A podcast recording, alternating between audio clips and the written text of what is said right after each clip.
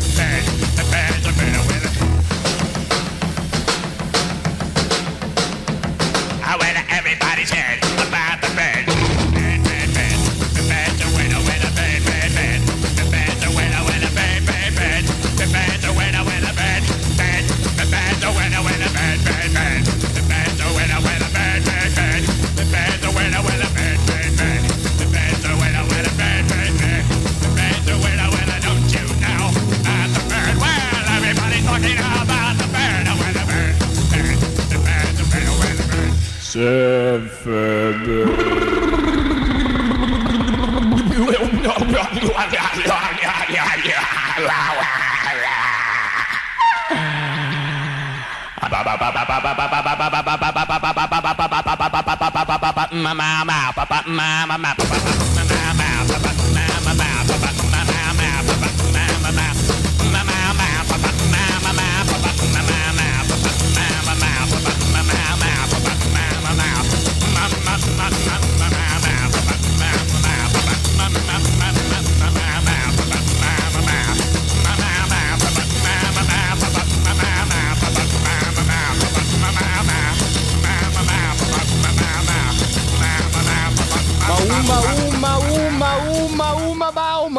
Mau, baba, uma, mau, mau, baba, uma, mau, mau, baba, uma, mau, mau, baba, uma, mau, mau, bebè, ciò, wenna, wenna, baba, uma, mau, mau, baba, uma, mau, mau. Buongiorno Pimpo Pampi. Non mi chiamo Pimpo Pampi, dai, Roborta, non mi chiamo Pimpo Pampi.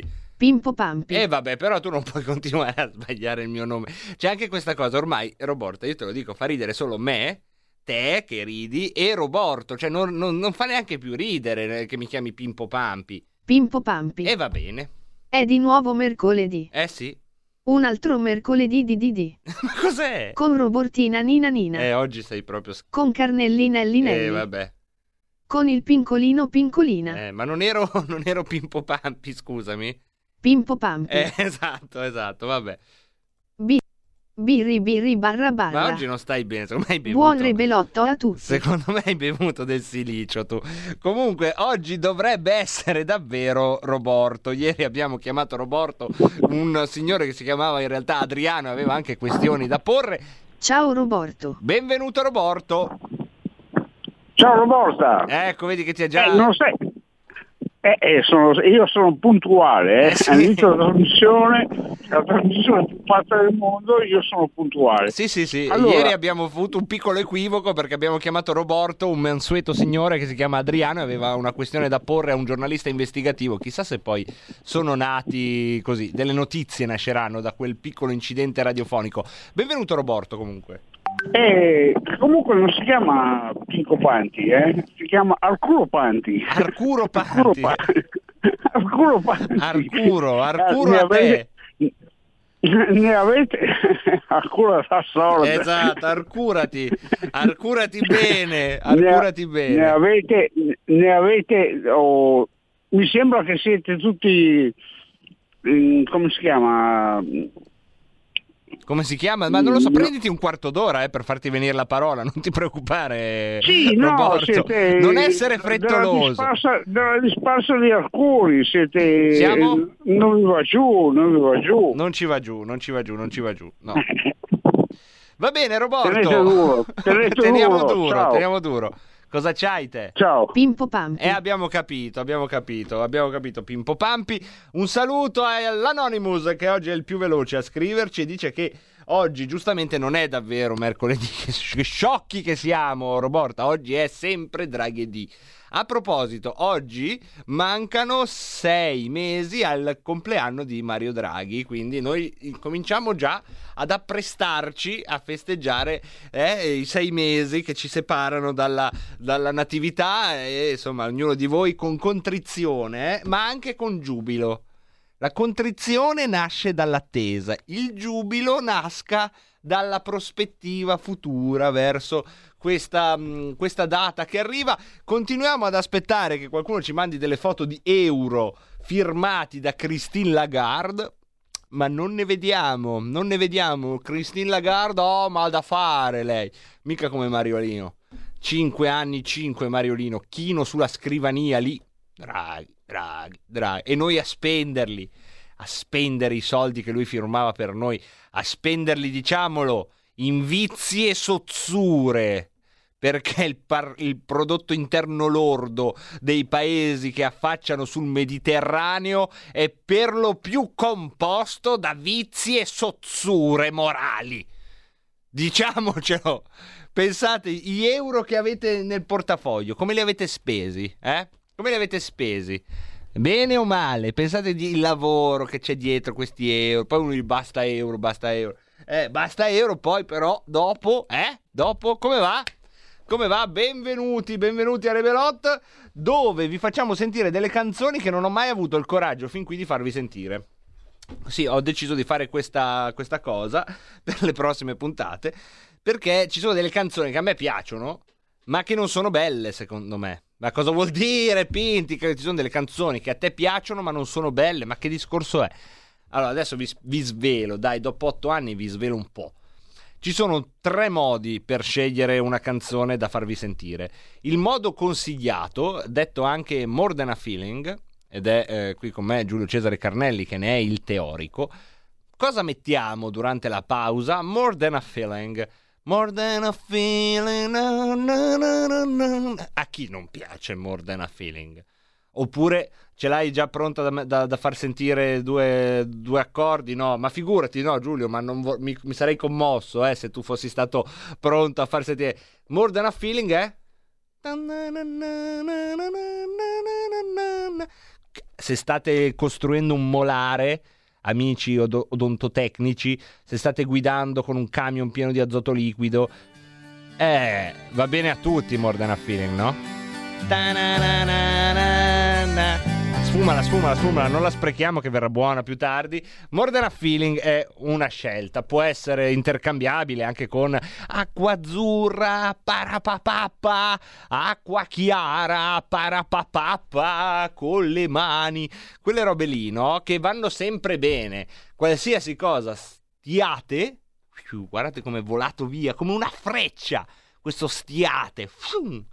Cos'è? Un congiuntivo? Cos'è? Una meteora? Cos'è? Un condizionale? Eh, stiate. Qualsiasi cosa stiate facendo, acqua azzurra, mordena, va benissimo. Quindi questa è scelta numero uno della musica da farvi sentire. Scelta numero due è una canzone che abbia un qualche senso con quello di cui si è parlato oppure con quello che, di cui insomma che è venuto fuori chiacchierando con voi un po' così per cercare di dare un po' di, di allegria, sei allegra, di, tipo prima della politica estera mettiamo sempre no, magari Skyfall, una roba di James Bond, per dare un po' di, un po di atmosfera a quello che stiamo dicendo noi. E poi ci sono le canzoni che non vi ho quasi mai trasmesso perché sono quelle che piacciono a me, ma sono il primo a rendermi conto che forse non piacciono a voi. Cioè, ad alcuni piacciono. Adesso ne mando una che piace a 1 e non piace a 9 è un po' una scelta minoritaria, una, una scelta diciamo alla Oliviero di Liberto, una specie di, di, scissione dell'atomo del pubblico dei cantanti, però così eh, prendetela se non vi piacerà come un modo per compartegi, come direbbero a Barcellona, per compartire, per eh, dividere, per condividere, vedete che, diver- che brutto in italiano, condividere, condividere, una roba che metti lì questa torta grossa e poi condividere tutta fatta a quadretti e ognuno con lo stuzzicadente ne mangia un pezzetto, ma sai che roba? Invece in, eh, in catalano è cumpartesci. Cumpartesci sei già stravaccato sulla sedia, la torta è mezza colata perché fa caldo, tu hai già due gin tonic, non ti ricordi più qual è il tuo, qual è quello del vicino e siete lì che state facendo un cumpartesci. Ecco che poi ci porta anche no, alla bossa nova, che è un po' una linea di congiunzione tra le musiche che piacciono a tutti e quelle che piacciono a me. Tutto ciò invece per riportarvi indietro nel tempo oggi. Pensate che quando questa canzone è stata cantata la prima volta, correva l'anno 1985. Io ero nato da pochissimo e la versione che vi faccio sentire in questo momento invece è del 1988 e possiamo dire che a modo suo comunque questa è una canzone che c'entra con, eh, con Rebelot. E, e niente, se vi piace bene, se non vi dovesse piacere apprezzate il mio tentativo di fare del cumpartegi, del cumpartegi con voi. Il capitan della compagnia le sta ferito e sta per morir e manda dire ai suoi alpini che lo rivengano a ritrovar. I suoi alpini le manda dire che non han scarpe per camminar o con le scarpe o senza scarpe i miei alpini li voglio qua. O con le scarpe o senza scarpe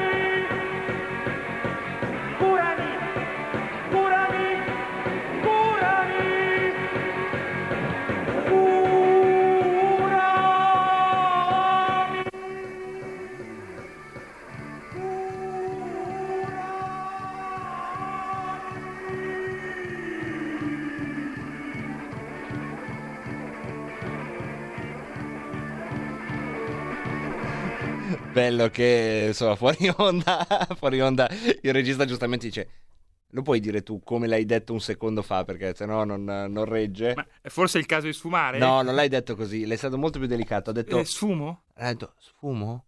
Che è come dire, Marco, sei sicuro di quello che hai messo?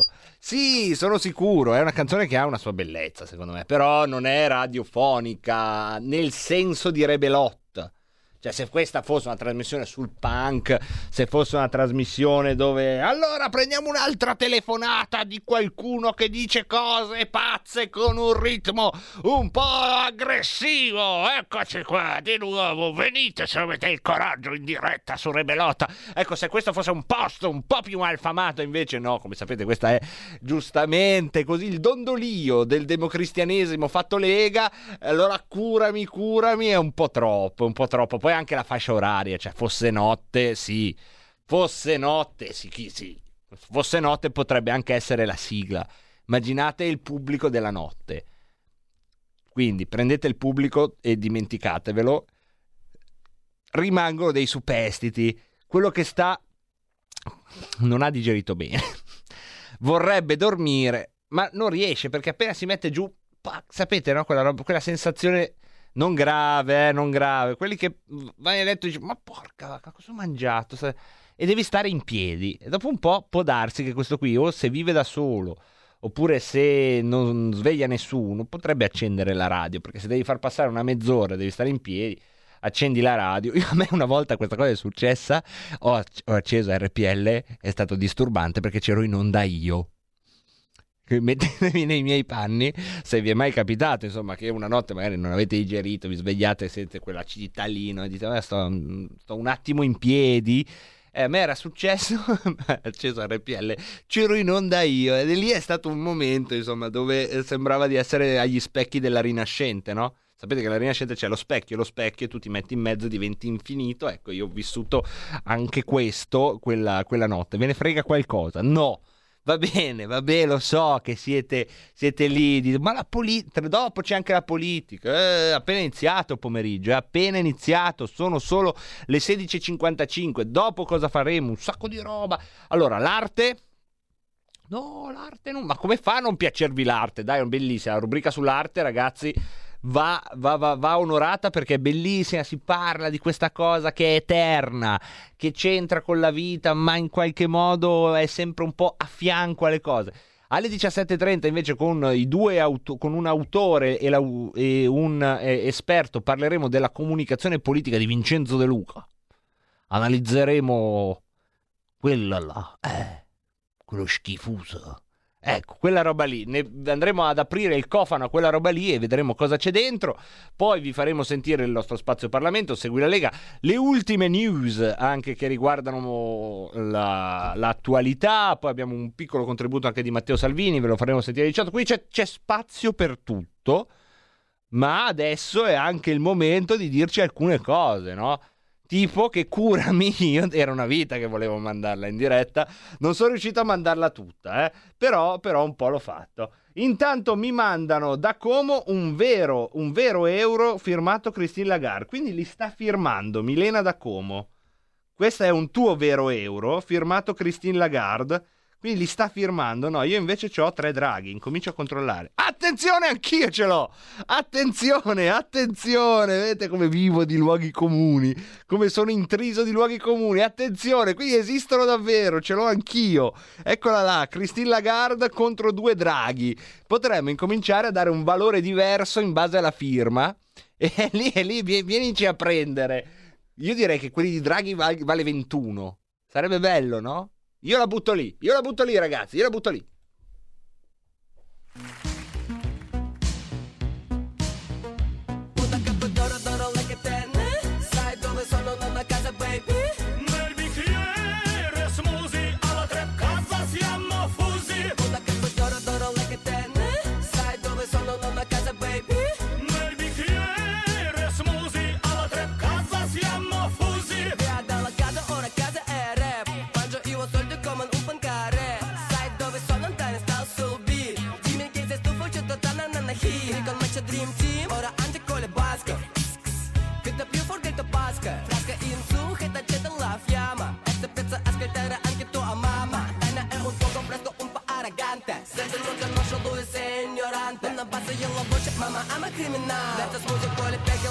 Lui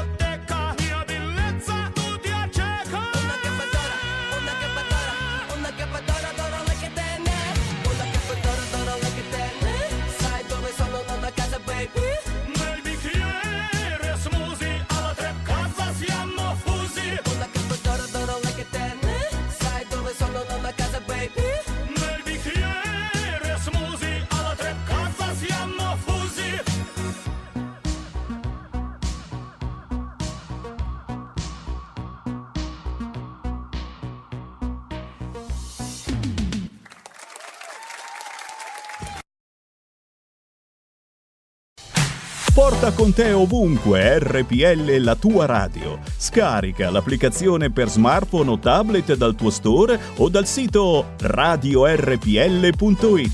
Cosa aspetti?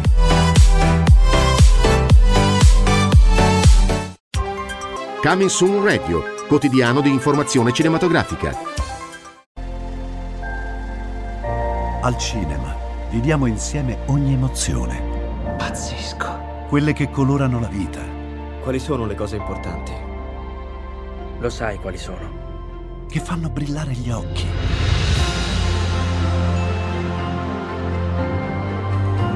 Che lasciano col fiato sospeso. E che ci riempiono il cuore. Cerchiamo di fare del nostro meglio e a volte il meglio che possiamo fare è ricominciare da capo. Per poi farci ritrovare insieme in una risata. Eh, ridiamo, ridiamo. Oh. Eh. Ride?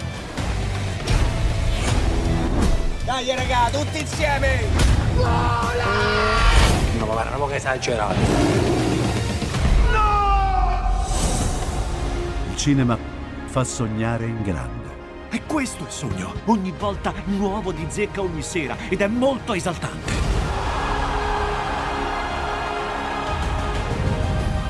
Credo che sia stato il più bel momento della mia vita. Non si arrendono mai. Assolutamente no.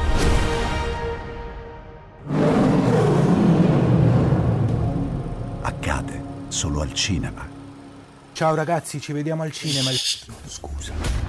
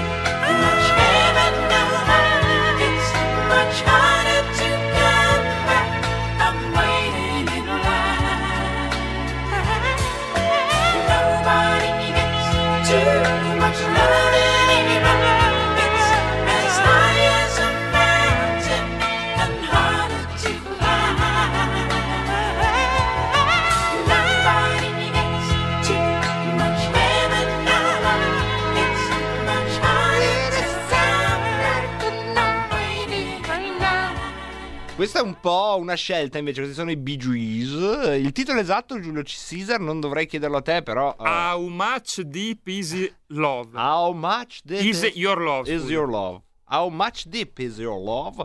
Questa canzone dei Bee Gees era invece una scelta musicale che serviva per servi- servirebbe ancora questa scelta musicale per instradare la eh, rubrica sull'arte che oggi tocchiamo il tema degli anni 80 eccetera. però sta accadendo una cosa che oggi vi svelo così a cuore aperto è eh, una di quelle cose che ehm, all'inizio All'inizio bisogna dire, questo è uno di quei momenti che all'inizio, quando, le prime trasmissioni, quando proprio, quando proprio hai l- la necessità, non il desiderio, proprio la necessità di rassicurarti perché vada tutto bene.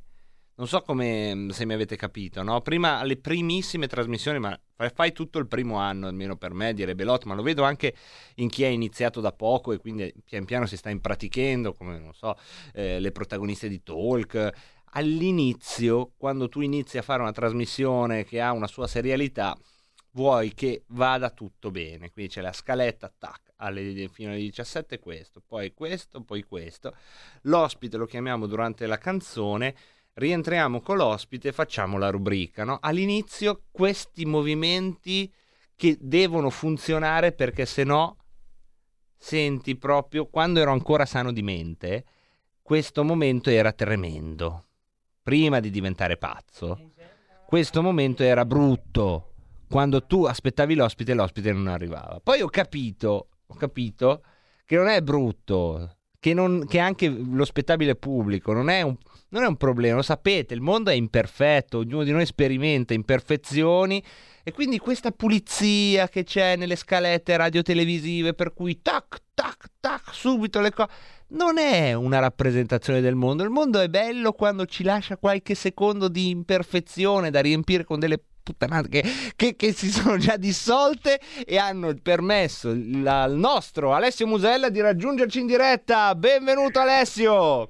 Grazie Marco, scusate ma ero impegnato sul telefono ed è capitato. Nessun detto, problema, nessun problema, ti è andata in qualche modo bene perché ho detto un conduttore sano di mente magari in questo momento avrebbe avuto quella leggera sensazione di oddio adesso come facciamo. Fortunatamente io ho perso il senno da tempo e quindi no- non c'è rischio che io provi del panico per queste cose.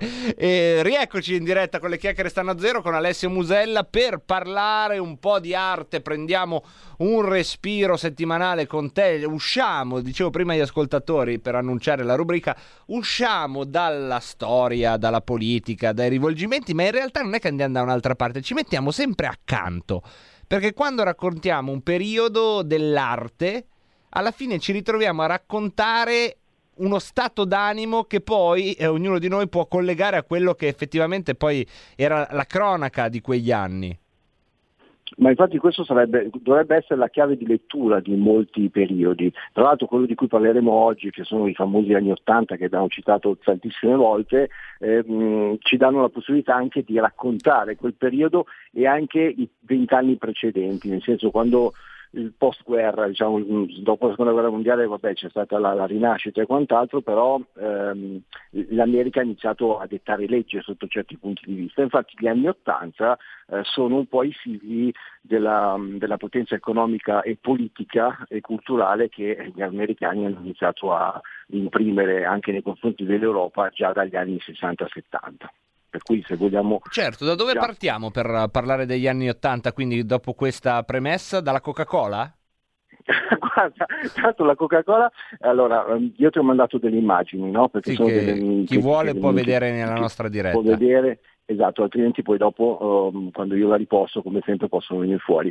Ehm, parli della Coca-Cola perché? Perché ehm, te ne ho mandato uno, la famosa Coca-Cola di Schifano. Allora, tra l'altro Schifano è una- un artista italiano che ha avuto un quarantennio di produzione. Ti ricordi che sempre diciamo bisogna fare attenzione, non riesci poi a collocarlo esattamente eh, nel, nel decennio, no? perché comunque Certo. hanno una storia antecedente. Però Schifano che tra l'altro ha avuto, ehm, come spesso accade purtroppo, io me lo ricordo bene perché eh, mio padre aveva una sua opera, aveva un Leonardo da Vinci, eh, disegnato da, da Schifano, che ehm, c'è stato l'ultimo periodo della sua vita in cui sì, era quotato fino a un certo punto, il giorno dopo che è morto, boh, tre volte tanto, cioè in- in senso, veramente aspettavano che morisse per, per far saltare il banco per quanto riguarda ehm, le opere, ne abbiamo parlato anche tante volte, no? del fatto che Certo, di queste quotazioni. purtroppo, purtroppo valgono più a morti che, che da vivi. Schifano è stato uno di questi. Ehm, però per dirti che lui comunque che aveva tanta, mh, tanta, tanta storia alle spalle, nel- negli anni 80 e anche al fine anni 70, quando si è imposta la pop art, per cui quando parlavamo appunto di Warhol, di Basquiat, per cui quel periodo dove New York la dettava legge, gli italiani si sono sentiti un po' defraudati, no? perché fino a quel momento lì c'erano tutte le correnti del mondo no? in Europa, il cubismo, il surrealismo, il futurismo, no? E a un certo punto arrivano gli, otta- gli anni 80 e tra l'altro tutte queste correnti si rifacevano a una cultura e a una storia di un certo tipo, no? perché comunque noi nasciamo come continente, soprattutto poi come l'Italia, come nazione, un'Italia eh, pregna di cultura, no? pregna di storia. Gli Stati Uniti che sono nati nel 1492 in effetti non è che ne abbiano mai avuto tanta no? per quanto riguarda la cultura o comunque proprio la storia. Eh, certo, perché ehm, la storia è quella precolombiana che però eh, non è una storia eh, che maneggiano gli Stati Uniti o comunque i nordamericani perché è frutto insomma di una cultura precedente che poi è stata eh, eradicata per usare un eufemismo. Esatto, eradicata un po' sradicata. Eh, esatto, per usare un mi eufemismo, sterminata eh, sarebbe la parola giusta, però insomma... Mi fa ridere, c'era, un- c'è una, c'era una, una vignetta dove quando c'era Trump che diceva andate via no, ai, ai messicani, e c'era un indiano che Scusi, diceva, lei. "Qua- quando è che andate via voi dalle nostre terre, capito? Cui questo ti raccontava un po'. Per cui no, vabbè, tornando a noi, allora la Coca-Cola, allora, questo cosa vuol dire? Che comunque anche uno come Schifano a un certo punto si è dovuto rifare eh, un po' alla pop art, o come anche Tano Festa, ti ho mandato anche un'altra foto che è la testa di Adamo, dove mh, questo Tano Festa, che tra l'altro pochi conoscono, comunque sia invece era uno dei- degli artisti eh, più importanti del di quel periodo italiano, si sono rimessi a cercare di seguire l'onda del pop. Però non è che ne fossero molto capaci, perché fondamentalmente si sono trovati a dover inseguire qualcosa che per loro non aveva senso. Perché il, la pop art che cosa ha fatto? Allora, tutto quanto nasce in teoria da eh, Andy Warhol. Andy Warhol comunque pochi lo sanno, ma ha una storia molto um, particolare perché comunque lui era veramente un creativo, lui era un produttore, un, scusami, un creatore televisivo, creava dei format televisivi, nasce come, ehm, come grafico designer, no? per cui lui proprio di artista suo, cioè di capacità sua di, di disegno non, non aveva niente, lui eh, fondamentalmente le sue opere sono grafica e sono la, la ripetitività di un'opera. I famosi suoi ritratti, che poi c'è stato un momento in cui, gli anni 80 a New York, erano gli anni 80 in cui si poteva fare tutto, no? Ti ricordi che diciamo sempre sesso, sesso, droga, rock and roll e, e poi era quell'anno in cui si spingeva tantissimo sull'economia, no? Gli UPI, per cui eh, la borsa, gli agenti di borsa, non so se vi ricordate anche qualche film che ve lo raccontava. Per cui tutto questo marasma faceva sì che questi, mh, questi mondi si unissero ehm, alla sera o comunque che frequentassero gli stessi luoghi e di conseguenza cosa succedeva? Questa famosa bolla speculativa di cui abbiamo sempre parlato, negli anni 80 era altissima perché comunque ehm, Andy Warhol si è trovato a diventare un artista non volendolo fare, perché lui ha iniziato a fare dei lavori di grafica, poi ha capito che comunque ehm, aveva un certo tipo di, di riscontro e poi dopo e tra l'altro poi è diventato il suo famoso studio è diventato eh, una, una fucina o comunque una- un raduno no? per tantissimi artisti, perché Andy Warhol, perché, benché la gente eh, se lo ricordi eh, sempre in mezzo al, al clamore, no? per cui era sempre un po' sulle righe, ehm, era invece una persona molto timida e teneva moltissimo ai, ai- ai rapporti interpersonali. Per cui tutti i suoi collaboratori, o comunque questo, mi sembra, adesso non mi ricordo dove fosse il suo studio, ovviamente a New York, però era frequentatissimo da un sacco di artisti, per cui era, mm, era una, una fabbrica, una fabbrica di idee fondamentalmente, da dove poi sono uscite tantissime costole, tra le quali anche Basquiat. Perché anche Basquiat Che vedete è un altro nome che torna in questi anni perché lui in realtà, come dici sempre, non è che c'è negli anni 80 e poi uno sparisce e prima non esisteva, no? Dobbiamo sempre ricordare questo modello un po' di stelle comete. Esatto, beh, però lui per esempio, allora, lui è stato uno di quelli che ha avuto, ehm, lui è, è nato, artisticamente è nato e morto negli anni Ottanta e anche fisicamente, Sì. comunque sia a 27 anni eh, se l'è portato via un, overdose se non sbaglio, perché comunque lui aveva sempre questi alti e bassi, questi alti e bassi, lui, bassi, lui aveva una fisicità molto importante, perché comunque aveva eh, era un, mischio- un sangue misto e una- aveva una bellezza molto particolare. Lui fu addirittura anche agli inizi eh, fidanzato per qualche mese di Madonna, per cui la gente se lo ricordava moltissimo anche legato alla moda, no? Per cui Sì. Basquiat era... Però per quanto riguarda invece l'arte, lui è stato uno dei primi graffitari, per cui lui è stato il primo a iniziare a disegnare sui muri, per cui l'importanza eh, di, di Basquiat la dobbiamo proprio legare a, a un concetto che è stato uno dei primi ad essere riconosciuto come graffitaro o comunque qualcuno che voleva raccontare la sua storia attraverso i muri, no? per cui lasciando che la gente comune potesse interpretare, perché comunque perché viene inserito nel concetto della pop art? Perché la pop art è qualcosa che avvicina o quantomeno mette in condizioni le persone che abitualmente non sarebbero andate in un museo o comunque non si sarebbero sentite adeguate eh, nel poter leggere un'opera, si trova davanti invece delle situazioni, la classica cosa, questo lo posso fare anch'io perché per esempio i graffiti di, o comunque le opere di Basquiat sono molto fanciullesche, non c'è una scuola di disegno dietro, nel senso che comunque sia, se, se tu lo vedi sembrano veramente fatti da dei bambini dell'asilo, però dietro c'è tantissimo perché comunque c'è la sua storia, c'è la, la sua cultura, c'è mh, la sua origine.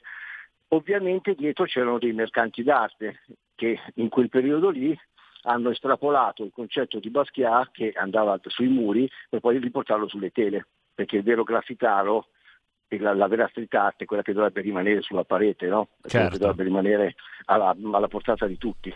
Se ti ricordi, qualche settimana fa ti avevo detto che lui aveva anche eh, come tutti quanti in quel periodo lì, anzi lui quando era più giovane, ancora per gli anni 70, andava a disegnare su, sui vagoni della metropolitana, ti ricordi che te l'avevo Sì. accennato?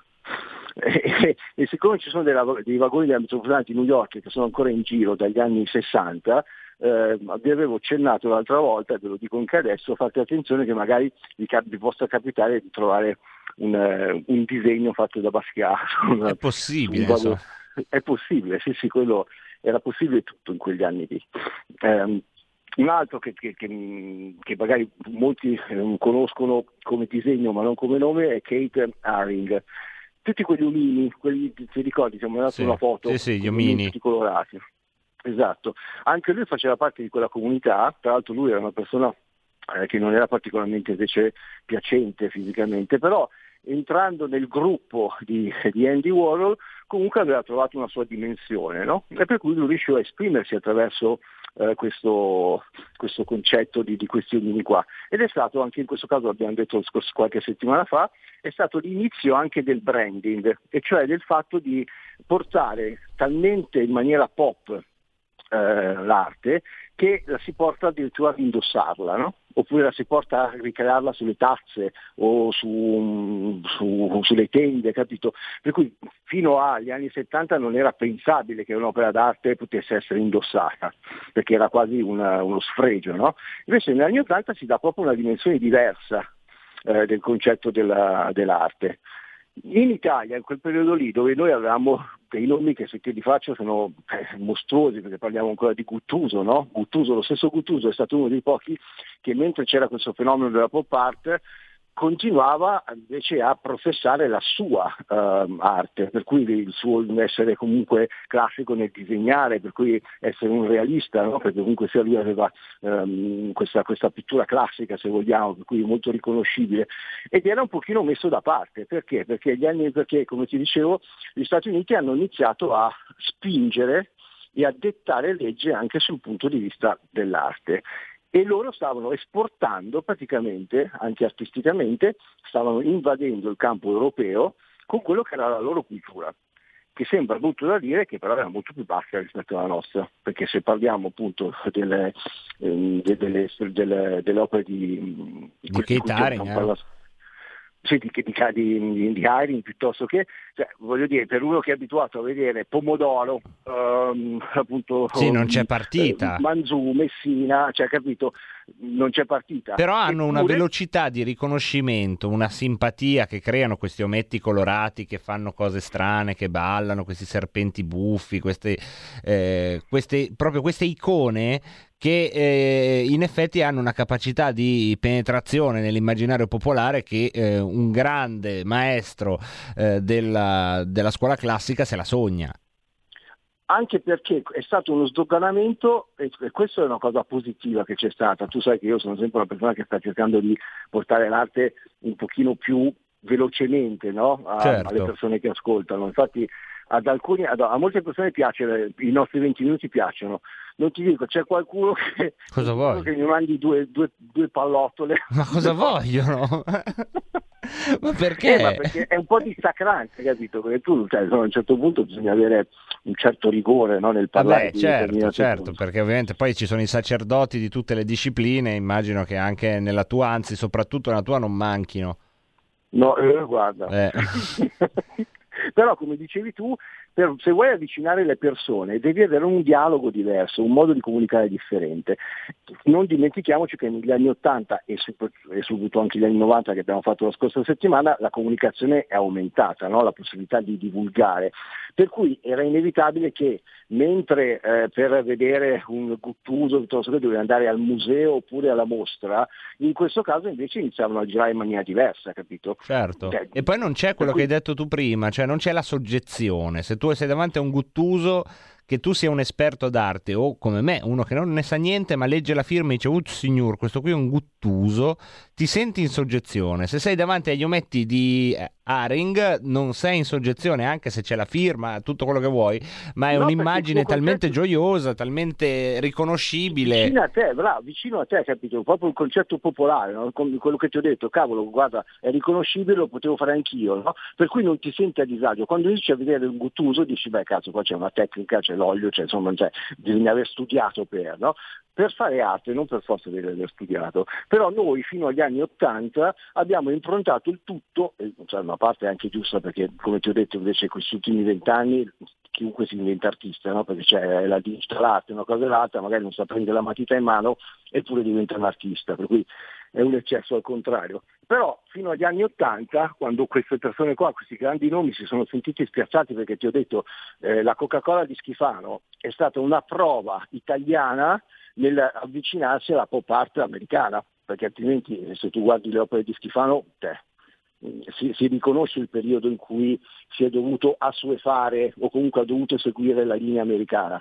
Però insomma, Schifano non aveva sicuramente bisogno di seguire la pop art, perché è un signore che per 40 anni ha fatto la storia dell'arte italiana, capito? Per cui- Certo. Però nonostante quello se voleva vendere eh, i mercanti e le gallerie importanti erano diventati quelle americane che dettavano legge. Ecco, ci, siamo- questo- ci stiamo con- concentrando sull'arte figurativa che poi è, diciamo, uno dei campi dove sei più ferrato, però mi viene in mente che un fenomeno molto simile negli anni Ottanta, un'americanizzazione, c'è stata anche nella musica.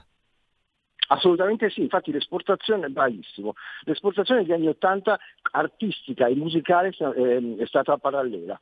Noi siamo stati invasi, anche perché una volta il DJ era quello che andava, che viaggiava, che sceglieva lui che musica riportarti in Italia, no? il lavoro del DJ era veramente importante una volta. Ultima- cioè, negli anni Ottanta invece c'era questo, questo- questa invasione no, di campo tra i videoclip, eh, tra- e per cui comunque c'è stato mh, questa ondata, questo tsunami che ha rischiato di, di devastare, no? perché comunque è arrivato all'improvviso e per cui tutte- mh, tutto quello che è stato creato da- dal dopoguerra in avanti in Italia e anche un po' in Europa ha rischiato di essere, stato, di, essere spazzato via. Fortunatamente invece l'abbiamo avuto le spalle abbastanza larghe e per cui questo periodo di- che, che può essere concentrato nel- negli anni Ottanta poi ha avuto una fine. Se ti ricordi la settimana scorsa abbiamo parlato della grossa crisi del 1991 che è stata proprio la chiusura di, tutto- di tutti questi eccessi. Eh certo, e anche qui i meccanismi, come vedete, noi parliamo di arte, ma in realtà i meccanismi emergono forse più nudi che se parlassimo di politica, di finanza, di economia o di altri argomenti che sembrerebbero più vicini alla, re- alla realtà. Però ehm, la crisi del 91, cioè gli eccessi di- del mercato, delle quotazioni che a un certo punto superano ogni ragionevole eh, livello e anche eh, la parte artistica e artigianale perde di importanza in favore no, di queste bolle di moda. Poi nel 91 però ha presentato il conto e c'è stata una crisi verticale che è quella che abbiamo raccontato settimana scorsa. Quindi vedi come i cicli dell'arte assomigliano ai cicli della politica, dell'economia, della vita.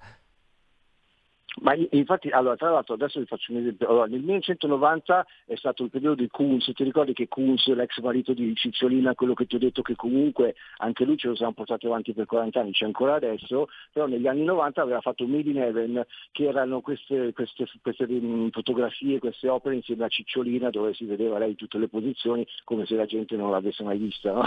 Che comunque era... E anche quello era comunque era un'arte che non era percepita come arte da noi, no? Eh, perché alla fine quello era, era- è, è stato proprio l'ecce- infatti poi Kunz si è trasformato, per cui eh, ha avuto un'evoluzione, però quello è stato proprio il momento massimo della decadenza dell'arte, no? dove, mh, dove uno proprio diceva vabbè siamo arrivati proprio a- al fondo, Al no? fondo, mi sì. fa vedere un paio di chiappe, un paio di culi e farmi vedere che tu stai facendo un'operazione, cioè quasi uno- un'azione sessuale e me la chiami arte.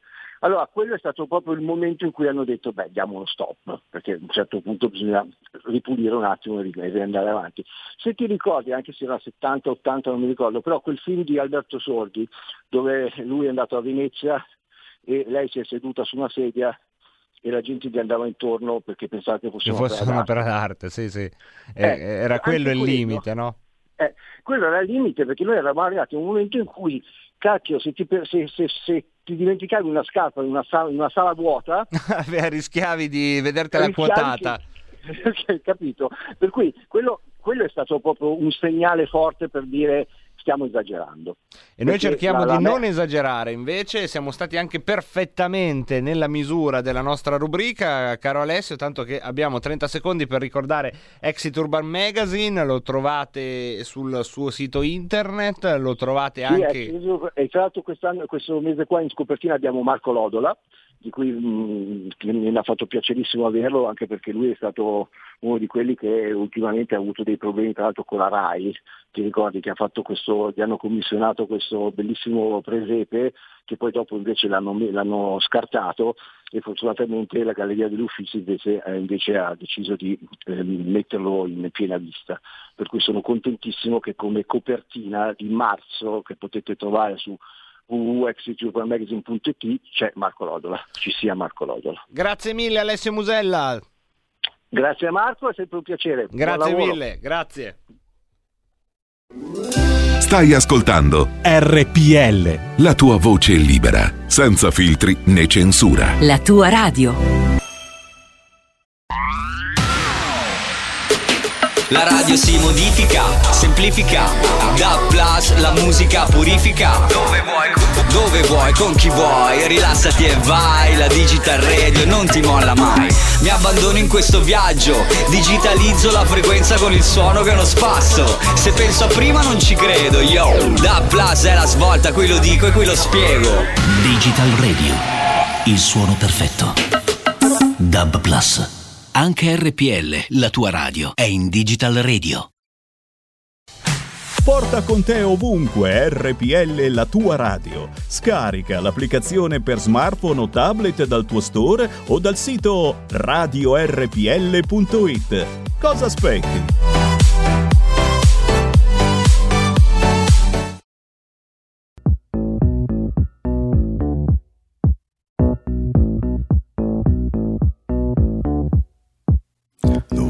Lost, the treaty signed.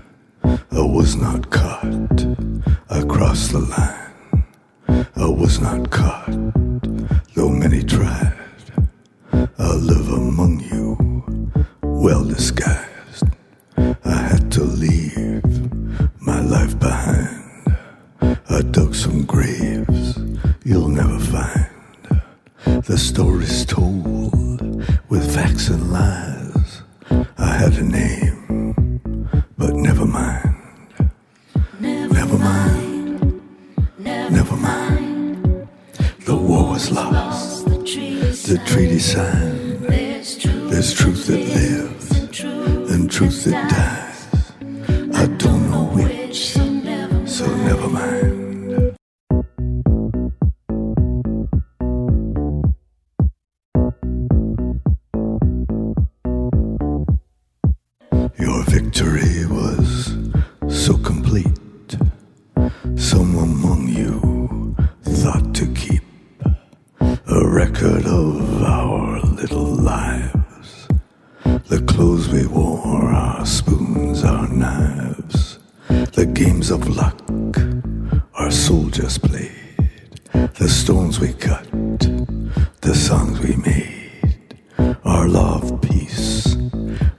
Understands.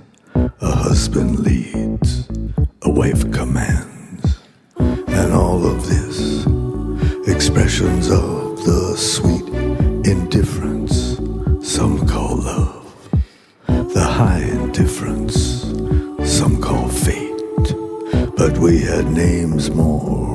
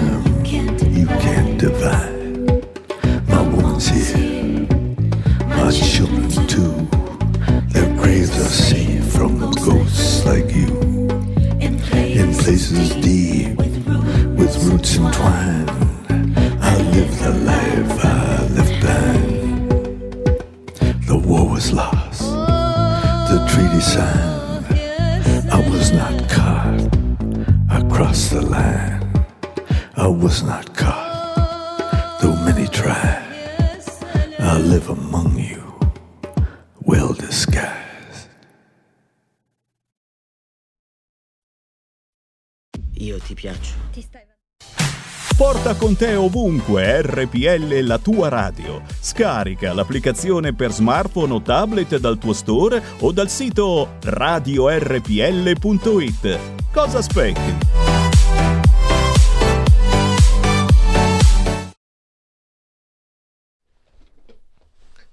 E siamo tornati, tornati con eh, la nostra diretta. Come detto, ora parleremo di Vincenzo De Luca, personaggio che si è imposto nell'immaginario collettivo già da prima della pandemia, ma che con la pandemia, ragazzi, è diventato davvero nell'immaginario pop. Vedete, restiamo un po' nell'arte moderna. Il- uno dei protagonisti del 2020 e che peraltro non è stato solo un personaggio, diciamo che con la comunicazione politica ha fatto parlare di sé, ma ha anche vinto, stravinto le elezioni regionali. C'è chi lo ama, c'è chi non lo ama, però tutti sanno di chi stiamo parlando e quando diciamo stile De Luca parliamo di uno stile che ehm, a ognuno di noi ha già richiamato in mente qualche esempio, dai lanciafiamme per gli assembramenti all'ultima, no? Bravi, vi siete divertiti, adesso torniamo zona rossa. Questo atteggiamento che eh, è un atteggiamento a tratti alcuni hanno definito fu- fuori dalle righe, alcuni hanno detto che è folle. Forse un po' lo è, ma come dice una battuta di un film, c'è del metodo in questa follia. Lo ha indagato Domenico Giordano, che è uno spin doctor dell'agenzia di comunicazione Arcadia, è il fondatore del festival, del piccolo festival della politica. Da vent'anni si occupa di campagne elettorali che lui definisce alla costoletta ed è autore di questo libro che si intitola De Luca, la comunicazione politica di Vincenzo De Luca da sindaco a social star, Area Blu Edizioni e eh, trovate poi anche gli articoli di Domenico Giordano sul sito votantonio.it è iscritto all'Associazione Italiana di Comunicazione Politica ma soprattutto è in onda con noi. Benvenuto Domenico. Benvenuto Marco, ehm, aggiungo, ah, eh, buonasera a te, buonasera a chi ti ascolta, lasciami aggiungere una cosa soltanto, eh, e che sono anche un amico di lunga data di, di Marco Pinti, non ci sentiamo da un Ah, po', sì, però sì, sì, sì, a- per- aggiungo a, a tutta la presentazione che hai fatto, lasciami aggiungere anche insomma... Va bene, eh, ce la cantiamo e ce la suoniamo un po', è vero, con Domenico ci siamo conosciuti a un'edizione del piccolo festival della politica a, ehm, a Sant'Agata dei Goti. Dove esattamente. esatto, pa- partecipavano personaggi del calibro di Marco Pinti per darvi que- questa, questa informazione. No, scherzi a parte, c'erano personaggi di primissimo livello e poi c'ero anch'io. eh, per eh, così, esaurimento scorte, penso, in casa Lega ai tempi. Poi ci siamo organizzati un po' meglio.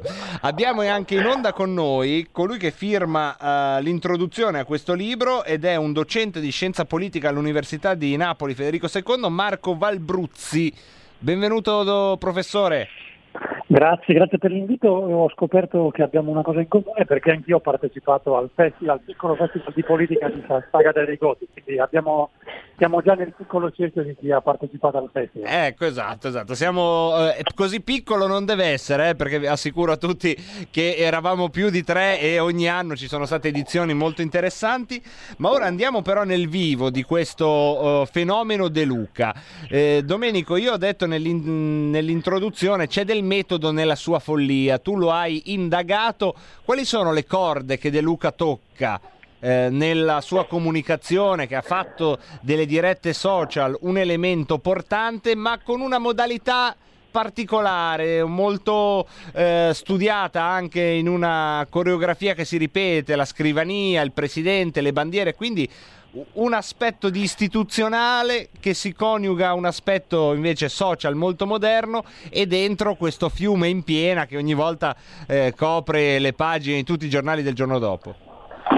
C'è sicuramente del metodo, l'hai, l'hai messa giù subito in maniera chiara e il metodo eh, è, è in qualche modo circoscritto degli elementi che abbiamo chiamato, abbiamo definito, definito identitari, che in qualche modo De Luca replica da anni, ormai 30 anni, la sua carriera politica dura, non dura certo da- da- dall'era diciamo, pre-pandemica, ma viene avanti dal 1993, dall'anno in cui si mh, candidò e fu eletto anche in quel caso ad alta maggioranza a Salerno. I caratteri identitari della della, comunicazione, poi De Luca è stato bravo nel tempo non solo a consolidarli, ma a trasferirli nei mezzi di comunicazione, quindi dalla, dalla TV, dalla classica emittente locale che all'epoca era l'Ira, l'Ira TV, ai social del- degli, ultimi, degli ultimi anni. Quindi ha conservato un linguaggio un linguaggio può essere assolutamente quello che io definisco il, um, il vocabolario incanonito, la capacità di De Luca di parlare direttamente alla pancia dei suoi cittadini o alla pancia dei, dei-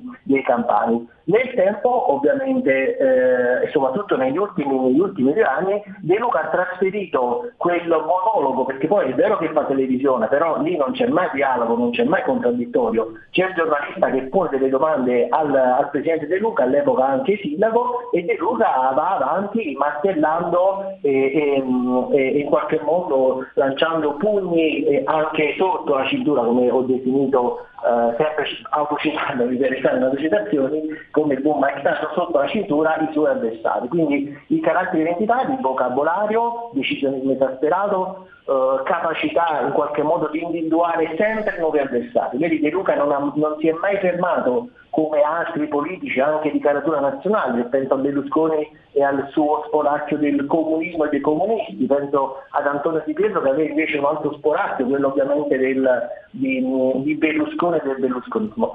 De Luca invece è stato bravo di volta in volta a trovare sempre nuovi nemici, sempre nuovi avversari eh, contro i quali picchiare duro e, e scagliarsi. Ecco, eh, uno però dei paradigmi della politica, eh, quello diciamo più neoclassico, dice che le elezioni si vincono in realtà con toni moderati e senza continuamente esacerbare lo scontro. Questo lo chiedo a Valbruzzi. Eh, Invece i pugni di De Luca alla fine hanno pagato anche elettoralmente eh, questo suo modo di gestire la pandemia molto muscolare nei toni e a tratti anche mh, vorrei sapere una sua opinione nettamente paternalistico, però ha funzionato, ha avuto una rispondenza emotiva positiva nell'elettorato. non solo ha funzionato, ma diciamo quella- quel- quell'approccio che lei descriveva neoclassico funzionava finché esisteva una componente pre- prevalentemente eh, moderata, di elettorato che era disponibile a muoversi di tanto in tanto, a farsi convincere sulle proposte migliori che sono offerte agli elettori. Nel momento in cui quella componente moderata è venuta meno e nel momento in cui ci troviamo in una situazione eh, di mercato elettorale in cui prevalgono dei sentimenti forti, le identificazioni forti, prevale il linguaggio su cui eh, De Luca è sicuramente un maestro. In questo quadro conta molto di più e funziona molto di più il candidato o il politico in grado di scaldare i propri sostenitori, che è in grado di scaldare la propria curva politico-elettorale, cioè il proprio fan club. Non siamo più nella fase in cui le elezioni si vincono al centro perché nel centro c'è il- l'elettore in grado di muoversi e cambiare il voto. Oggi vincono molto di più quei candidati o quelle forze politiche che hanno leader in grado di scaldare gli elettori su proposte forti o con linguaggi forti e da questo punto di vista De Luca è sicuramente un maestro con linguaggi forti e con eh, metodi che sono quelli che descriveva giustamente Domenico Giordano, il- la, la ricetta che ha assemblato Vincenzo De Luca è stata una, una- una ricetta vincente vincente nelle ultime elezioni amministrative, ma diciamo, in tutta la sua carriera politica di De Luca, perché io ho scherzato nella prefazione del libro dicendo che questo non è un libro su De Luca, eh, perché ovviamente è un libro su De Luca, però De Luca è una maschera della politica italiana, questo ho cercato di dire, perché descrive esattamente quello che lei mi ha chiesto e che ho cercato di, di specificare, descrive il modo in cui è cambiata la politica, il modo di fare politica, di comunicarla, il modo di vincere nelle competizioni politiche, il modo di comunicare la politica e se noi oggi dovessimo scegliere un personaggio, il- la maschera diciamo, migliore che descrive l'evoluzione della politica italiana, per alcuni sarebbe un'involuzione, ma noi preferiamo vederla come comunque un'evoluzione della politica italiana, credo che la, la maschera, il personaggio, il protagonista De Luca sia la- l'emblema migliore che descrive questa evoluzione, molto meglio di eh, ad esempio di es- qualche esponente del Movimento 5 Stelle, molto meglio di un esponente della Lega, ad esempio come Matteo Salvini. De Luca rappresenta al massimo tutte le trasformazioni della politica italiana, in senso personale, in senso bellicoso non solo all'interno del partito ma anche a livello istituzionale. Ecco, però eh, io eh, recepisco anche con piacere, insomma, sui nostri microfoni il fatto anche che lei dica eh, quello che ha appena detto, cioè De Luca è, più emblematico anche di Salvini. Io questo lo recepisco con eh, beneficio del dubbio. Poi- poi- però mi permetta di, di aggiungere una domanda eh, che, a a una sua riflessione e volevo coinvolgere anche Domenico Giordano. Teniamo Salvini come riferimento. Ecco, Salvini non è però un corpo estraneo per il suo elettorato. Salvini anzi dà una piena rispondenza, mentre l'elettore medio del PD quando guarda a De Luca credo abbia un attimo di sospensione nel riconoscere un suo esponente. Eh, vado, vado prima io, ma prima... Io, vado- Giordano, dai Domenico, vai prima tu, poi, poi Valbruzzi. Ma no, ma, ma assolutamente d'accordo, credo che, che forse mh, vabbè, poi il pensiero di, di Marco Valbruzzi lo, lo, lo chiarisce, lo chiarisce lui. Cioè, per me, ad esempio, De, De Luca eh, è stato per certi aspetti um, un, un idealtipo di leghista antilitteram, perché quel linguaggio lì poi negli anni 90 era un linguaggio che, che faceva parlare, che faceva male, era un linguaggio semplificato che poi Salvini ha, ha utilizzato brillantemente su scala nazionale neg- negli ultimi anni, non c'è tanta differenza. Poi è chiaro che Di Luca ehm, nel linguaggio esacerbato, ma entrambi utilizzano, se c'è un punto di, diciamo, di, di contatto tra i due, è che entrambi utilizzano una semantica talmente semplificata che va bene, che va bene da Bolzano a, a, a Canicattì. In questo, in questo c'è sicuramente un punto di- di- di fortissima convergenza.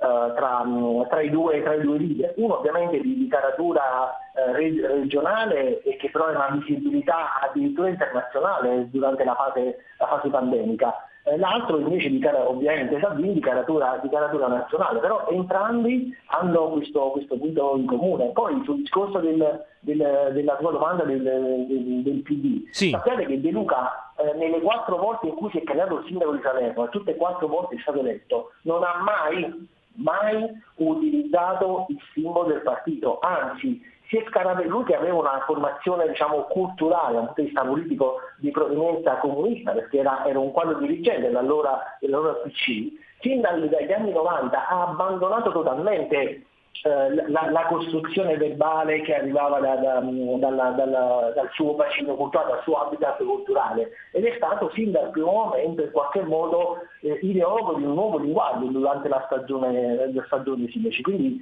eh, da questo punto di vista mh, De Luca è, è- è sicuramente molto più in sintonia con l'elettorato o con una cultura eh, diciamo, politica di centrodestra piuttosto che, che- che di provenienza eh, PD o, o sinistra, quella abbandonata all'inizio degli anni 90. Ecco, eh, mentre a Valbruzzi chiedo, oh, oltre a una sottolineatura, se ritiene anche un punto in più, eh, mi permetta, noi qui siamo abituati, sia nella nostra emittente, sia a commentare, che eh, alcune affermazioni di Salvini diventano un caso mediatico-politico, vergogna, shock, Salvini che ha detto questo, tutta una serie di cori che si levano contro Salvini quando dice alcune cose eh, emblematici alcuni gesti, dal campanello ad altri, mentre su De Luca eh, mi sembra che ci siano toni molto forti, ma poi una onda di sdegno minore. Dov'è il merito di De Luca in, eh, in questo modo di dosarsi e dove sono le circostanze, eh, dove magari è la sua tessera del PD che comunque ha, a eh, arginare certe reazioni di, di- di sdegno e di indignazione a comando? Valbruzzi, come la vede lei? Ma non credo sia la tessera che ha in, tassa- in tasca De Luca che lo aiuta in questo, diciamo che, gli- che lo protegge da alcune critiche. Credo che sia proprio il personaggio De Luca, l- l'aurea che si è costruita addosso De Luca, il personaggio che si è costruito, gli permette, e questo lo sa molto bene anche Domenico Giordano, gli permette di dire e di fare praticamente tutto, perché rientra nel personaggio. Non tanto perché il personaggio appartiene al PD in maniera comunque sempre burrascosa, in maniera litigiosa, non è chiaramente un allineato all'interno del Partito Democratico De Luca, però ormai si è costruito questa, mh, ehm, eh, questo personaggio attorno, che è un personaggio fortemente politicamente scorretto. Ogni, molte delle comunicazioni, non ogni, ma molte delle comunicazioni, dei messaggi che ci arrivano da, da De Luca sono eh, messaggi fortemente anti, eh, politicamente scorretti. E questo però fa parte del personaggio, noi ci siamo tra- tranquillamente assuefatti a questo tipo di messaggio, ma eh, un messaggio che viene da quel personaggio. Nel momento in cui dovesse venire da un personaggio che non è De Luca, e potrebbe essere Salvini come lei diceva, e non rientra esattamente nella- nel personaggio che noi abbiamo, nella ricostruzione che non abbiamo di Salvini, ecco che c'è qualcosa che stona e quindi partono le critiche. Partono anche in alcuni casi le critiche nei confronti di De Luca, ma sono critiche passeggere, perché alla fine diciamo sì, fa parte del personaggio De Luca, quindi nascondono quello che però è un, da un punto di vista comunicativo un messaggio importante anche diciamo, da, da criticare in alcuni, in alcuni passaggi. Quindi questa credo sia la differenza, non tanto l'appartenenza politica, ma la- proprio la- il diverso personaggio che eh, De Luca si è costruito rispetto a, a Matteo Salvini. Su Matteo Salvini sono in debito una risposta perché prima non facevo una classifica tra, appunto, tra leader, ma dicevo appunto quali, dei, quali leader sono- hanno spinto al massimo l'acceleratore de- di queste trasformazioni. E se dovessi dire chi ha spinto di più, credo di poter dire eh, De Luca, perché tutto sommato Salvini continua ad avere un partito alle spalle, un Mm. partito robusto alle spalle, non è un partito personale quello di Salvini, è un partito, è un partito che ha trovato un leader ed è il leader che riesce a eh, allargare diciamo, la comunicazione del partito, ma il partito resta. Eh, la differenza ulteriore rispetto a De Luca è che tutto sommato Salvini ha una grande capacità comunicativa, però si è costruito una sua piattaforma comunicativa eh, che i, i giornali e i giornalisti chiamano, si divertono a definire bestia digitale, però in realtà è una piattaforma di comunicazione che serve ad amplificare il messaggio di, di Salvini. Tutto questo Luca per De Luca non, non serve. De Luca è da solo la bestia digitale, non ha bisogno di strumenti che amplificano, sì, poi li ha introdotti, però eh, De Luca è riuscito a fare tutto quello che Salvini fa attraverso una costruzione elaborata, dettagliata, scientificamente eh, elaborata della, della comunicazione digitale, non solo digitale, De Luca lo riesce a fare in maniera spontanea perché quello è il personaggio di De Luca e quindi in questo senso dico che è il massimo eh, esponente della- di questo tipo di comunicazione politica, che non vuol dire migliore o peggiore. No, no, ma questo era, portato- era interessante era, infatti ha dato la stura. di- alcuni elementi tipici tra l'altro della politica contemporanea. Ma assolutamente Valbruzzi, anzi mi ha fatto piacere questa sua sottolineatura in più eh, perché eh, comunque questo crinale della discussione credo sia stato interessante. Andando verso invece il finale eh, mi viene da chiedere a Domenico Giordano e sempre a Valbruzzi un limite a questo punto di De Luca. Dopo che abbiamo detto un po' come è fatto questo personaggio, qual è il suo limite oltre il quale difficilmente potrà andare. Forse questo suo essere comunque, per mutuare una definizione di un, di un ascoltatore, un po' un cartone animato? Eh, Eh già, eh già, eh, rispondo, rispondo prima io oppure a Andate, Marco, chi è come ruba bandiera, chi parla per primo parte, l'altro segue. Eh, e allora do, do la precedenza a Marco e poi dai. Va bene, Valbruzzi, Allora, Valbruzzi, va bene. Benissimo, allora no, credo che il limite vero, cioè nel momento in cui la comunicazione precede eh, la politica o l'azione politica, credo che nel momento in cui l'azione politica non corrisponde più alla comunicazione, quindi eh, va benissimo la comunicazione, l'abilità comunicativa, la costruzione del personaggio, però quando la realtà incontra la comunicazione non corrisponde più a quello che si comunica, ecco che lì entra il cortocircuito, cioè si entra in un cortocircuito in cui anche la capacità comunicativa che può avere De Luca, di fronte ad una realtà, che è una realtà che alla fine presenta il conto, può dare i suoi, il suo danno, può essere deleteria per, la- per il personaggio. In parte l'abbiamo visto, eh, anche nella, eh, nella successiva fase pandemica. Grande vittoria di De Luca alle elezioni, prodotta anche dalla sua abilità comunicativa, non aveva risolto l'emergenza, aveva comunicato che avrebbe risolto l'emergenza, ma l'emergenza in campagna ancora non era così eclatante. Subito dopo le elezioni sono arrivati i problemi, quindi sono arrivate le proteste. Quello che era la capacità comunicativa di De Luca in realtà è, è andata- è diventata stridente con quella che era la realtà vera, la, la realtà Sì. concreta con cui i campani dovevano eh, confrontarsi. Nel momento in cui si innesca questo cortocircuito tra grande capacità comunicativa ma assenza di risposta di azione politica concreta, ecco che a quel punto la grande macchina comunicativa di De Luca, ah, anche la grande macchina comunicativa di De Luca, eh, rischia di incepparsi. Questo è l'unico limite che quel tipo di leadership in quel tipo di comunicazione. Prego Domenico.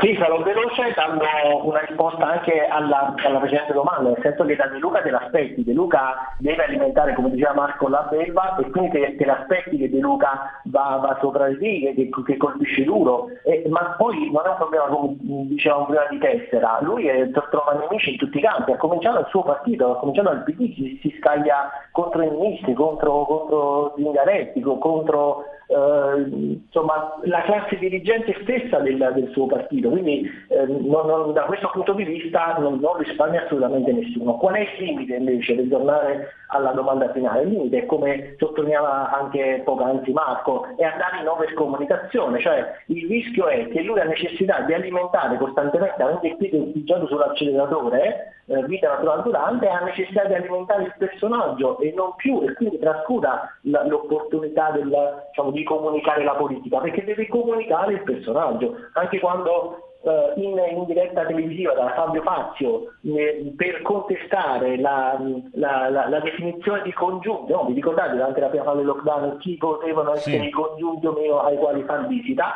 De Luca si rivolge a, a Fabio Fazio e lo chiama frataccione, insomma, eh, utilizzando un'espressione che di grammatica politica ha, ha ben poco. Il rischio vero è, questo qui, il rischio vero è che, cosa che soprattutto da ottobre in poi, De Luca ha, ha- visto da vicino, ha toccato, ha toccato con mano, è quello di andare in ipercomunicazione. E quindi ovviamente il personaggio si mangia l'uomo politico e si mangia la capacità dell'uomo politico di trasferire la sua, la sua gestione amministrativa del- dell'istituzione eh, locale. Mm, questo un po' è, credo che sia la sintesi di quello che abbiamo visto nel- nelle ultime settimane, quando si scagliano addirittura contro i medici che li ha chiamati fannulloni perché a suo dire alcuni medici durante le ore notturne non accoglievano le, le- le ambulanze al 118 che po- portavano negli ospedali campani i malati o presunti malati di, di Covid. Quindi, eh, sul suo partito lo mette tutti, anzi nel mirino mette tutti De Luca, quindi non è una questione tanto di, di tessere. E mettendo tutti prima o poi rischi di Mettere di te stesso. comunicazione. Esatto, esatto.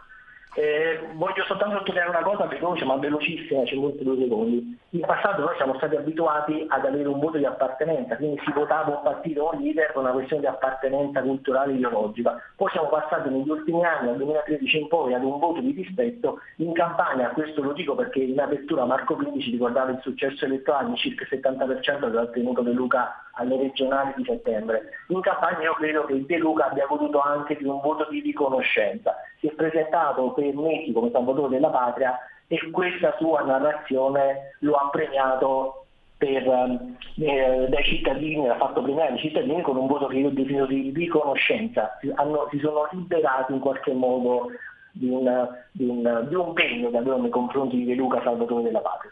E questo lasciatelo poi dire a me, penso sia fattuale e lo dico con eh, tutta la gentilezza che si deve agli sconfitti, eh, il candidato Caldoro come eh, oppositore non era eh, la scelta giusta, anche questo è stato un fatto che hanno detto i campani, eh, quindi non vi chiedo neanche un Che io ho commento. scritto perché- anche, che io ho scritto anche, figuriamoci. Ma perché rappresentava un ritorno al passato, cioè eh, andava bene chiunque non rappresentasse un- un, uh, un'antichità come ha rappresentato Caldoro, insomma. Abbiamo però un minuto per dire che se volete approfondire il tema c'è il libro De Luca, la comunicazione politica di Vincenzo De Luca da sindaco a social star, Area Blu Edizioni, lo potete ordinare su internet, potete cercare Domenico Giordano sui social, seguirlo su votantonio.it. Giusto Domenico, manca qualcosa? Non manca nulla, grazie a te, Perfetto. grazie a Marco Vaduzzi e grazie a chi ha avuto la pazienza di ascoltarci. Grazie mille a voi, grazie ancora. Grazie a voi, buona serata.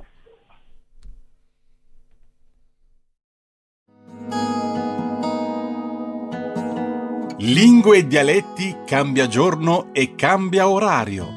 Giovanni Polli vi aspetta tutti i venerdì dalle ore 19.30. Solo su RPL, la tua radio. Ascoltate Giovanni Polli per sempre.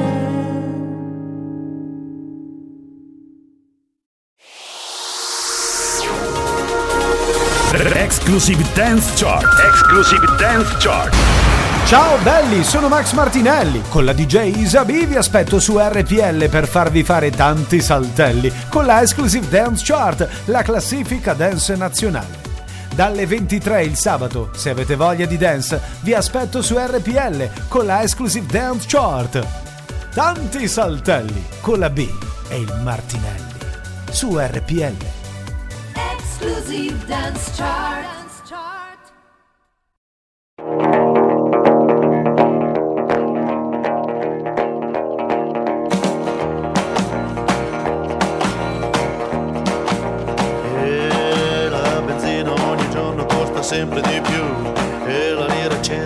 Cede precipita giù. Svalutation, svalutation. Cambiano i governi, niente cambia lassù.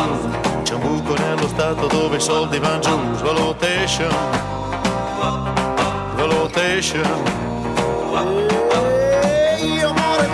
Capisco perché Cerco per le ferie un posto al mare non c'è Svalutation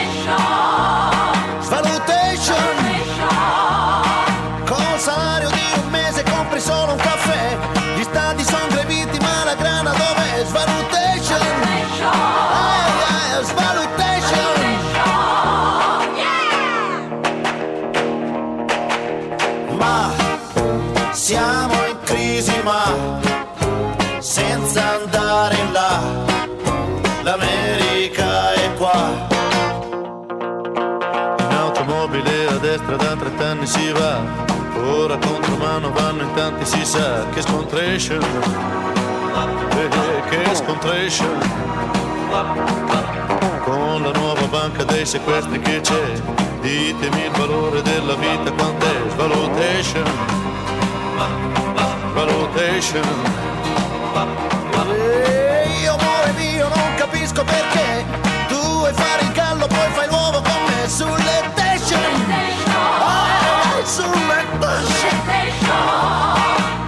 Nessuno che ci insegna a non uccidere c'è, si vive più di armi che di pane perché assassination. Ah, ah, assassination.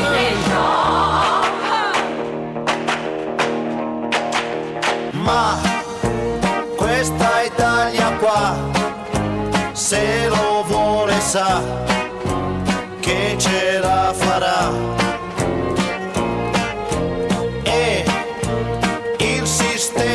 C'è, quando pensi a te, pensa.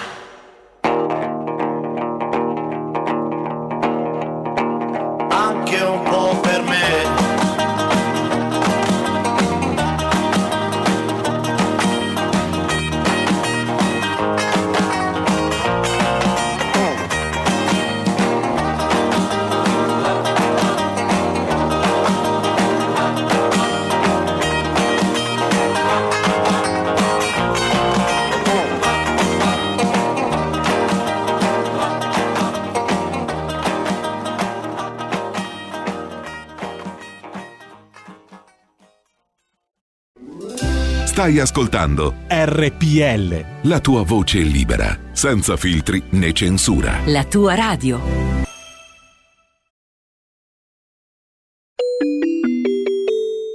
Qui Parlamento. Pubblico, grazie. Grazie il Ministro dello Sviluppo Economico Giancarlo Giorgetti, ha facoltà di rispondere. Grazie Presidente, grazie onorevole Fassina per la questione. Il Ministero è a conoscenza delle dichiarazioni della Sindaca di Roma di mettere a gara le concessioni di posteggio per l'esercizio del commercio in aree pubbliche sulla base di un parere reso dall'antitrust in data 15 febbraio 2021, a seguito di richiesta formulata dalla stessa amministrazione capitolina. La tematica è connessa al recente intervento del legislatore che, come lei ha richiamato con il decreto legge numero 34 del 2020, l'articolo 181,4 bis, ha previsto che le concessioni non ancora assegnate in scadenza possano essere rinnovate per la durata di 12 anni, con modalità stabilite dalle Regioni, prevedendo altresì apposite linee guida adottate dal Ministro dello Sviluppo Economico. Queste linee guida sono state adottate con decreto del Ministro dello Sviluppo Economico in data 25 novembre 2020. Nell'ambito del vincolo normativo posto dalla norma primaria, che esclude il ricorso a procedura di gara per l'assegnazione dei posteggi, frutto di un emendamento adottato in sede parlamentare, le linee guida ministeriali eh, stabilite il 25 novembre del 2020 si sono comunque mosse in un'ottica pro-concorrenziale, al fine di escludere per quanto possibile automatismi nella riassegnazione delle concessioni e prescrivendo ai fini del rinnovo che sia effettuata la verifica circa la sussistenza di una serie di presupposti da parte delle amministrazioni comunali concedenti.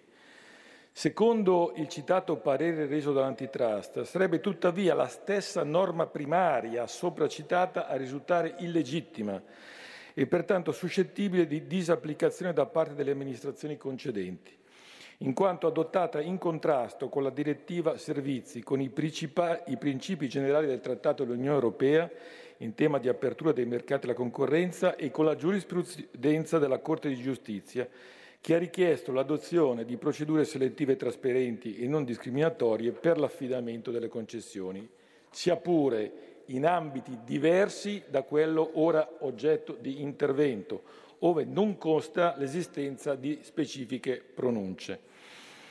In detto quadro è in corso una verifica dei profili concorrenziali della vicenda, analizzando i vincoli europei e nazionali e verrà pertanto avviata una specifica interlocuzione tanto con l'antitrust quanto con il Dipartimento per le politiche europee della Presidenza del Consiglio dei Ministri, al fine di valutare quali iniziative possono essere adottate per una soluzione della questione che deve necessariamente risultare uniforme sull'intero territorio e che non può lasciare alle singole amministrazioni la scelta su se applicare o meno la disciplina nazionale sul rinnovo delle concessioni. Ha facoltà di replicare il deputato Fassina, prego. Qui Parlamento. Qui Parlamento finisce, facciamo una parentesi perché intanto è entrato Federico, il nostro regista, il giovane regista Federico, che mi ha, mi ha fa- mi ha anche scritto un WhatsApp prima. Quindi, Federico, io parlo Sì. non a te adesso alla parte tecnica, ma a te, ascoltatore, che alle 17.32 ha scritto un WhatsApp in diretta. E mi dice: Marco, puoi salutare in diretta le mie migliori amiche Saba e Denise? Le ho obbligate ad ascoltare RPL. Sì, diciamo che ho scoperto questa nuova forma di baratto, nel senso... eh, No, aspetta, io non voglio essere parte di oscuri commerci che tu fai con queste due savie ragazze. Sab, Sab e Denise, dovete prima di tutto dimostrare che ci siete per essere salutate in diretta. Quindi al 346, eh, ve lo dico piano, quanti anni hanno? Eh, 25. Tutto legale, una, qui, meno cioè, male. esatto, 25 per 2, 50 in 2. Allora, eh, tutto legale. 3, 4, prendete nota velocemente, Saba e Denise, e per il mio buon cuore vi dico il numero per mandarci WhatsApp in diretta 346 64 277 56. Una delle due, non so se Saba o Denise, non è riuscita a prendere tutto il numero. Una delle due c'è riuscita, non so qual è la più veloce delle due. Denise, più- Denise. Denise è riuscita a prenderlo tutto, anzi lì già sta già scrivendo. Saba, Saba è un po' più lenta, ma non c'è niente di male Saba essere un po' lenti eh, nella vita. Anzi, sai che io qui dovrei imparare a essere un po' più lento, senza far sempre to, to, to, to, eh, Dovrei imparare un po' piano. Allora, Saba, prendi nota per mandarci un WhatsApp al 346 64 277 56. 346 64 277 56 ovviamente vale anche per chi non è Saba e chi non è Denise. Se volete provare l'ebbrezza e magari non l'avete mai fatto di chiedere di essere salutati dalla radio è bello. Io l'ho fatto una volta con Italia 7 Gold e- è, è molto bello quando il tuo elettrodomestico ti saluta. È una cosa piccola eh? Piccole gioie eh? Lo dico a voi voi che avete il cuore a forma di salvadanaio, che non apprezzate le piccole gioie se non si tramutano in bonifici grondanti danaro. No, non è quella roba lì. Non è quella roba lì quella di cui sto parlando. Io sono le piccole gioie. Cioè, a un certo punto della giornata il tuo elettrodomestico ti saluta. Il telefono, la voce che stai sentendo, che non hai mai. chi cazzo eh, ti saluta, ti saluta. Quindi vediamo un po'. vediamo. Grazie Fede del saluto, sei bravissimo. Un abbraccio a tutti. Indovina chi ha scritto delle due? Denise, Denise con doppio cuore, doppio cuore di Denise, lei sì stava sentendo, eh? è stata veloce, Saba no. Aspettiamo intanto. Oppure eh, Saba si sarà, sarà distratta. Sì, avrà da fare. Cosa fa nella vita Saba? Eh, studente, studente. Studente di che cosa? Comunicazione. Comunicazione, quindi non ha niente da fare tutto il giorno. Gli studenti di comunicazione sappiamo bene che non, non hanno niente da fare tutto il giorno, però si distrae facilmente, perché se tu non hai niente da fare, trovi un sacco di cose da fare. Quindi come la vogliamo immaginare in questo momento, Saba? Netflix, sicuro. Netflix, Sì, ci sì. ha tradito con Netflix. Roba di zombie? No. No, no, no. The Crown? Sì, cose così. Eh, robe così, intrighi lui. E invece Denise è qua, fedele alla linea, brava Denise. E poi abbiamo anche gli ascoltatori che ci hanno scritto come padri fondatori di Rebelot, Gian da Brescia, che si chiede se anche Vota Antonio, Vota Antonio era un parlare alla pancia. Poi abbiamo un messaggio vocale per cui mi devi ap- aprire questo microfono, per comodità mia in realtà. Ricordatevi ragazzi, seguite la Lega prima che la Lega segua voi. L'ha fatto! Non è uno scherzo. Grande, tra poco lo utilizzeremo grazie a Giacomo trasportatore di azoti liquidi e poi abbiamo da salutare il Goffredo from Romagne e poi abbiamo da salutare un altro Angelo PV. Angelo PV cosa vuol dire Fede? Prossima avventura. È No. quello che si mette alla fine. No, eh, dai, dai, dai. Fede, se uno si firma. Pavia, Pavia. Bravo! Bravo! Dai, Angelo, prossimo Venturo. Ma cos'è? Mamma mia. E poi Manzuan, Milena da Como, Alessandro La Losanna, gli Anonymous, Giulio, che ogni tanto mi scrive: Pinti, come sei sciocchino? Comunque TVB. Anch'io, anch'io TVB. Ogni tanto me lo scrive: Pinti, sei sciocchino? Comunque TVB.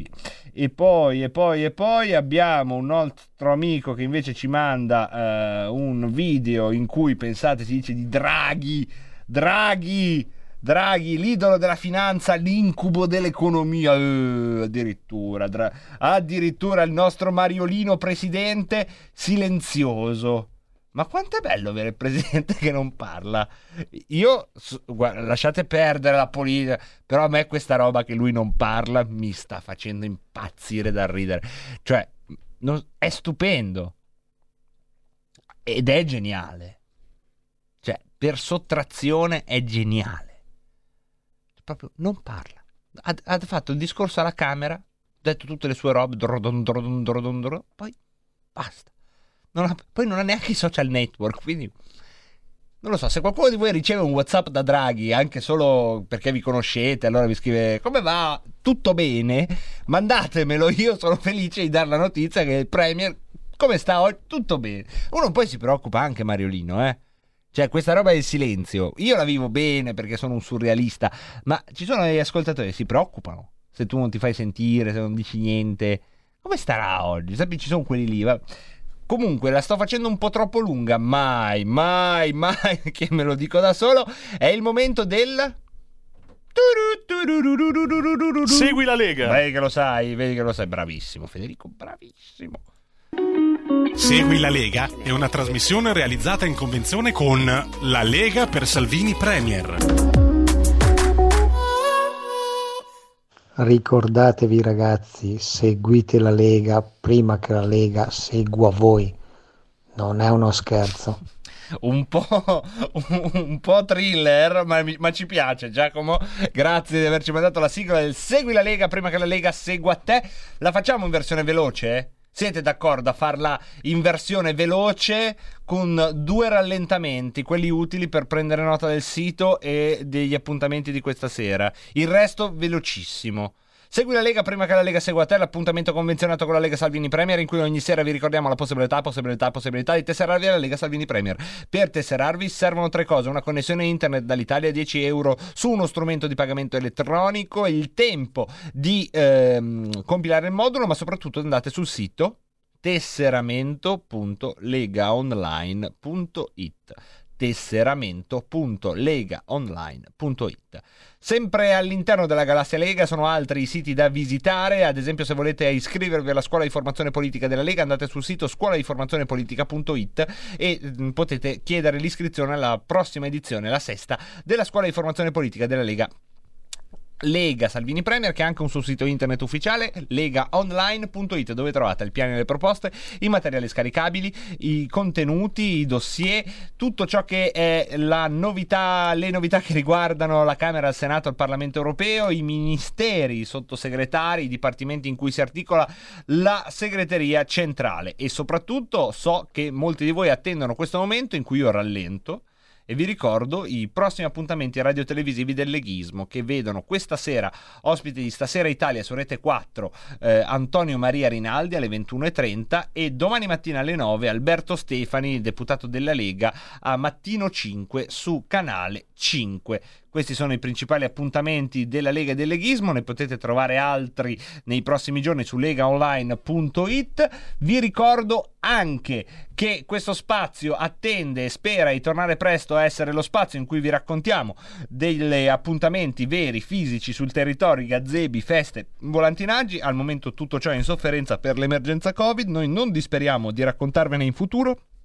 Se invece voi siete a conoscenza di qualcosa che accade sui vostri territori con il marchio ufficiale della Lega Salvini Premier, fatecelo sapere al 346 64 277 56. Segui la Lega è una trasmissione realizzata in convenzione con La Lega per Salvini Premier. Turutun tun tun. E ci siamo, eh, 18 e 15, 120 secondi per salutare bene.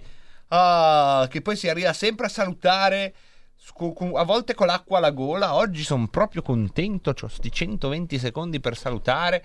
Guarda che il tempo è un bel casino, eh, quando devi starci un po' attento. Oh, adesso sono già diventati 60 perché non ho i secondi esatti, io vedo il minuto. E quindi sono diventati 60. Eh, che, che ansia. Allora, ringraziare, ringraziare non è formalità ringraziare, eh. Ditelo a chi volete. Non, non sottovalutate i ringraziamenti. Perché non è formale, non è formale, anche se è rituale, insomma, eh, come quelli che sto per fare. Ah, Giulio Cesare Carnelli davanti a me, come sempre, presente durante tutte le dirette, come sempre accade a tutti i nostri registi, ma in eh, particolare spolvero Giulio Cesare Carnelli che mi sorride quando eh, lo ringrazio, io lo so- gli sorrido ringraziandolo. Grazie a Federico, accanto a lui, al eh, corso per allievi marescialli registi eh, dalla parte tecnica. Grazie mille a tutto lo spettabile pubblico, come sempre, più di sempre. Grazie a Nonna Padania, non l'ho presentata all'inizio, ma è sempre lì sulla sedia d'ondolo e il Winchester sulle ginocchia che eh, ascolta ed è ospite di Revelot. Grazie a Filologico che oggi arriva solo alla fine perché stava facendo stava facendo i compiti con la babysitter, quindi grazie alla babysitter, grazie a Filologico, grazie a tutti quelli che non si sono manifestati in questa puntata, ma che se a Dio piace e se tutto va come deve andare, potrebbero manifestarsi domani alle 16.30 con un'altra puntata del Revelot. Buona, buona, buona serata a tutti, tutti, tutti!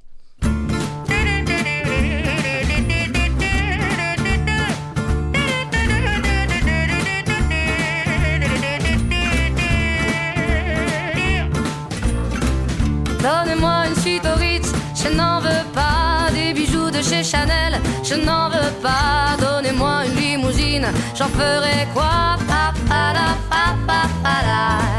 Offrez-moi du personnel, j'en ferai quoi? Un manoir à Neuchâtel, ce n'est pas pour moi. Offrez-moi la tour Eiffel, j'en ferai quoi? Pa, pa, la, pa, la.